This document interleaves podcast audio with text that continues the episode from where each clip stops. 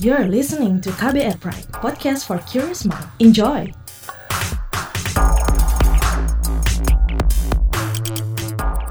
Debat sebat. Debat sebat. Ribut lagi, ribut lagi. Ya Indra sama Naomi udah kayak air sama minyak ya, nggak bisa akur.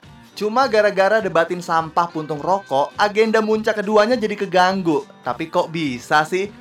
Udah deh, dengerin aja nih ronde ketiga debat sebat soal puntung rokok berbahaya untuk lingkungan atau aman ya?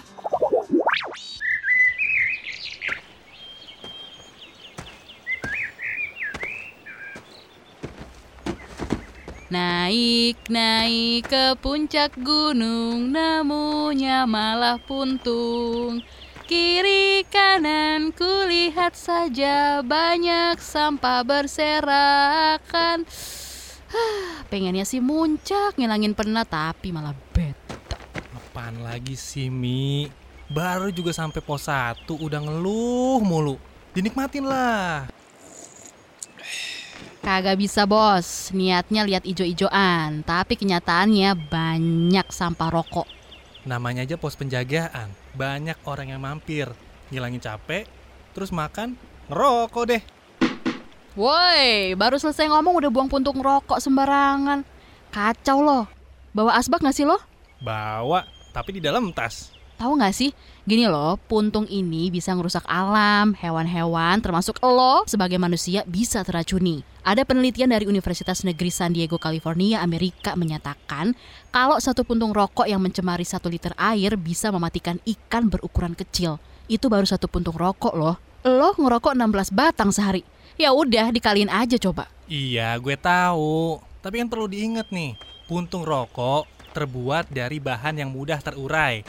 Jadi meskipun mencemari, tapi cepat hilang. Toh sejumlah perusahaan rokok juga lagi gencar-gencarnya melakukan gerakan bersih sampah, khususnya puntung rokok. Ya, ngarang ya nih anak. Gue ngutip dari theconversation.com nih ya. Sejak tahun 1980-an, puntung rokok menyumbang 30% sampai 40% dari semua sampah di seluruh dunia. Oh my god!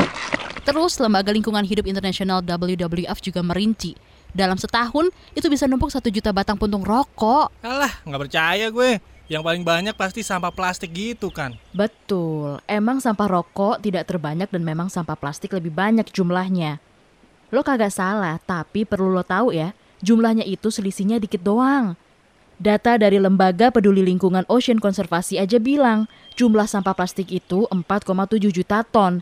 Tapi urutan di bawahnya itu langsung puntung rokok dengan jumlah 4,2 juta ton per tahunnya. Bayangin aja seberapa banyak tuh puntung. Kayaknya lo harus dengerin deh penjelasan Mas Jalal soal sampah-sampah puntung lo itu. Mas Jalal itu pengamat dari Lembaga Pemerhati Perubahan Iklim dan Keberlanjutan Tamrin School. Dia tuh plastik dan itu artinya sama saja sebetulnya masalahnya dengan plastik yang lain. Kalau kita bicara soal sampah plastik, kemudian yang sampai di laut jadi microplastics. Microplastics itu kemudian dimakan oleh ikan, ikannya dimakan oleh manusia ya itu salah satu dampak lingkungan dan pada akhirnya jadi dampak kesehatan buat manusia. Tapi lebih luas daripada sekedar itu gitu. Ini bukan cuma plastik kemudian jadi sangat kecil, jadi microplastik kayak gitu, tapi juga racun kandungannya ada di situ. Karena ini tidak biodegradable, dia itu foto degradable. Jadi kalau dia ada di tempat yang terpapar oleh matahari banyak, begitu dia lebih cepat.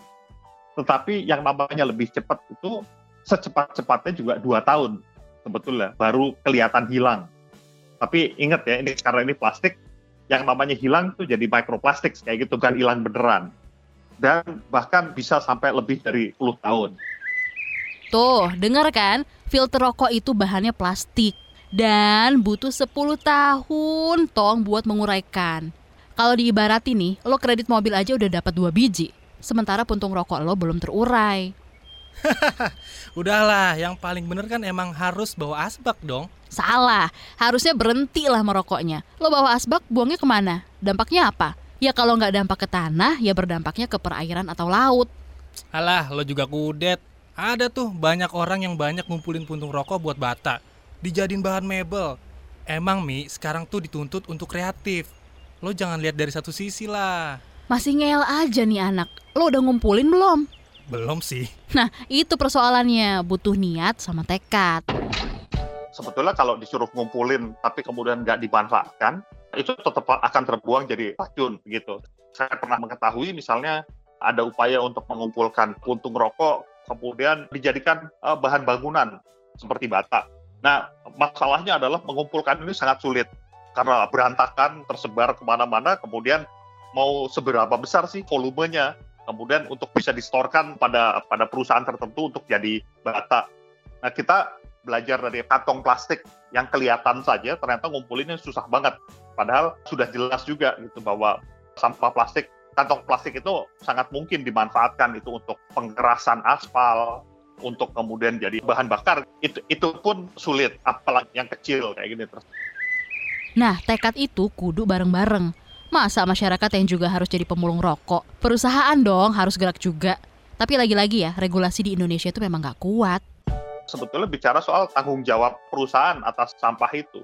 Kita tahu ada konsep seperti Extended Producer Responsibility atau EPR. Dan EPR sebetulnya di- disebut juga di dalam regulasi lingkungan di, di Indonesia ya.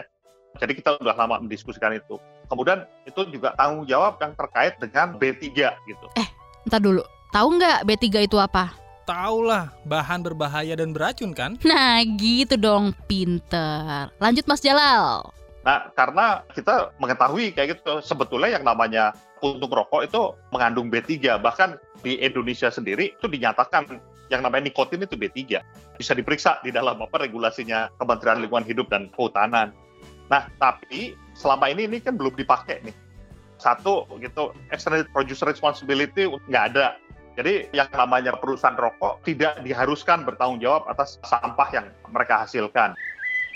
Jadi, Extended Producer Responsibility ini alias EPR, ini tuh mekanisme di mana perusahaan harus bertanggung jawab atas limbah yang dihasilkan. Nah, kalau perusahaan rokok, limbah yang dimaksud itu bukan cuma yang di sekitar pabrik, tapi juga puntung rokoknya. Dan tahu dong, puntung ini ada di mana-mana banget. Iya iya dah, sotoy lo. Sekarang gua mau dah mengutin puntung rokok. Gue juga tahu kok ini bahaya. Sekarang gini aja nih ya, lo kudu komitmen. Lo mengutin puntung rokok tapi juga harus berhenti ngerokok. Gue ada nih contoh sekelompok anak muda punya gerakan keren, Bor. Waduh, kalau berhenti ngerokok sih nggak janji ya. Berat cuy, kayak nunggu seribu purnama. Udah dengerin dulu, jangan main serobot aja. Anak muda ini bersihin perkotaan dari sampah rokok. Kita kenalan dulu aja sama Janitra Hapsari dari komunitas 9CM Yogyakarta. Kegiatan dari kampanye ini kita turun ke jalan waktu itu karena komunitas Banjar mengambil lokasi di Yogyakarta Oke dari sini yang banyak sampah-sampahnya tuh lihat sendiri sampah plastik. Yang kita yang akan ngambilin tuh puntung-puntung rokok karena puntung rokok tuh yang ada di mana-mana tuh. Kami mengambil lokasi persisnya di Malioboro, Jalan Malioboro. Kami turun ke jalan dalam waktu 60 menit. Kami menyusuri Jalan Malioboro dan coba mengumpulkan sampah puntung rokoknya yang tersebar di luar tempat sampah ya. Lalu kita kumpulkan dan dihitung. Dan waktu itu kami menemukan sekitar 9.800-an puntung rokok dalam 60 menit. Itu dikumpulkan bersama sekitar 50 orang dari berbagai komunitas pemuda dan pelajar. Kita yang usaha ngambilin puntung rokok di sini. Karena puntung rokok tuh banyak banget. Baik benar. Iya, jadi sebenarnya kalau kampanye ini kan kampanye kolaborasi oleh FCTC Indonesia. Nah, ini dilaksanakan di berbagai kota, kurang lebih 15 kota. Uh, ada di Jogja, terus Papua ada, Padang, Sumatera Barat, Banjarmasin, Sulawesi juga. Dan ini berlangsung dari sekitar akhir 2019 sampai bulan Maret sekitar itu dan totalnya kalau semua dikumpulkan itu dapat sekitar 260 ribu puntung rokok. Ngumpulin doang. Gua mah bisa kalau gitu. Cuma pungut sana, pungut sini, nggak ada susahnya kayaknya Mi. Lagian terus kalau udah dikumpulin, mau buat apaan? Bla bla bla bla bla bla bla. bla. Huh, berkicau doang lo ini ya. Kagak malu sama otot. Lu tanya buat apa? Dengerin lagi aja deh. Males gue lama-lama ngomong sama lo. Nah waktu itu kami mencoba ingin menyurat ke kantor wali kota gitu ya Jakarta. Kami sudah mengumpulkan puntung rokok sebanyak ini dan ingin audiensi lah untuk memberi rekomendasi dan dukungan kami juga agar pemerintah membuat Malioboro menjadi KTR misalnya dan juga regulasi yang lebih kuat. Tapi waktu itu belum ada respon timbal balik dari pemerintah gitu. Biar lo nggak kudet, KTR itu maksudnya adalah kawasan tanpa rokok. Iya, iya tahu. Padahal gue udah ada niat baik buat buang sampah pada tempatnya. Puntung rokok gue masukin ke asbak. Dan gue kalau ngerokok tahu lokasi. Intinya mah kesadaran itu yang penting. Kesadaran tidak merokok itu jauh lebih penting. Lo ngerokok berarti lo udah ngeracunin diri lo, orang-orang di sekitar lo, dan ngebuat ngerusak alam. Kecuali itu puntung lo makan.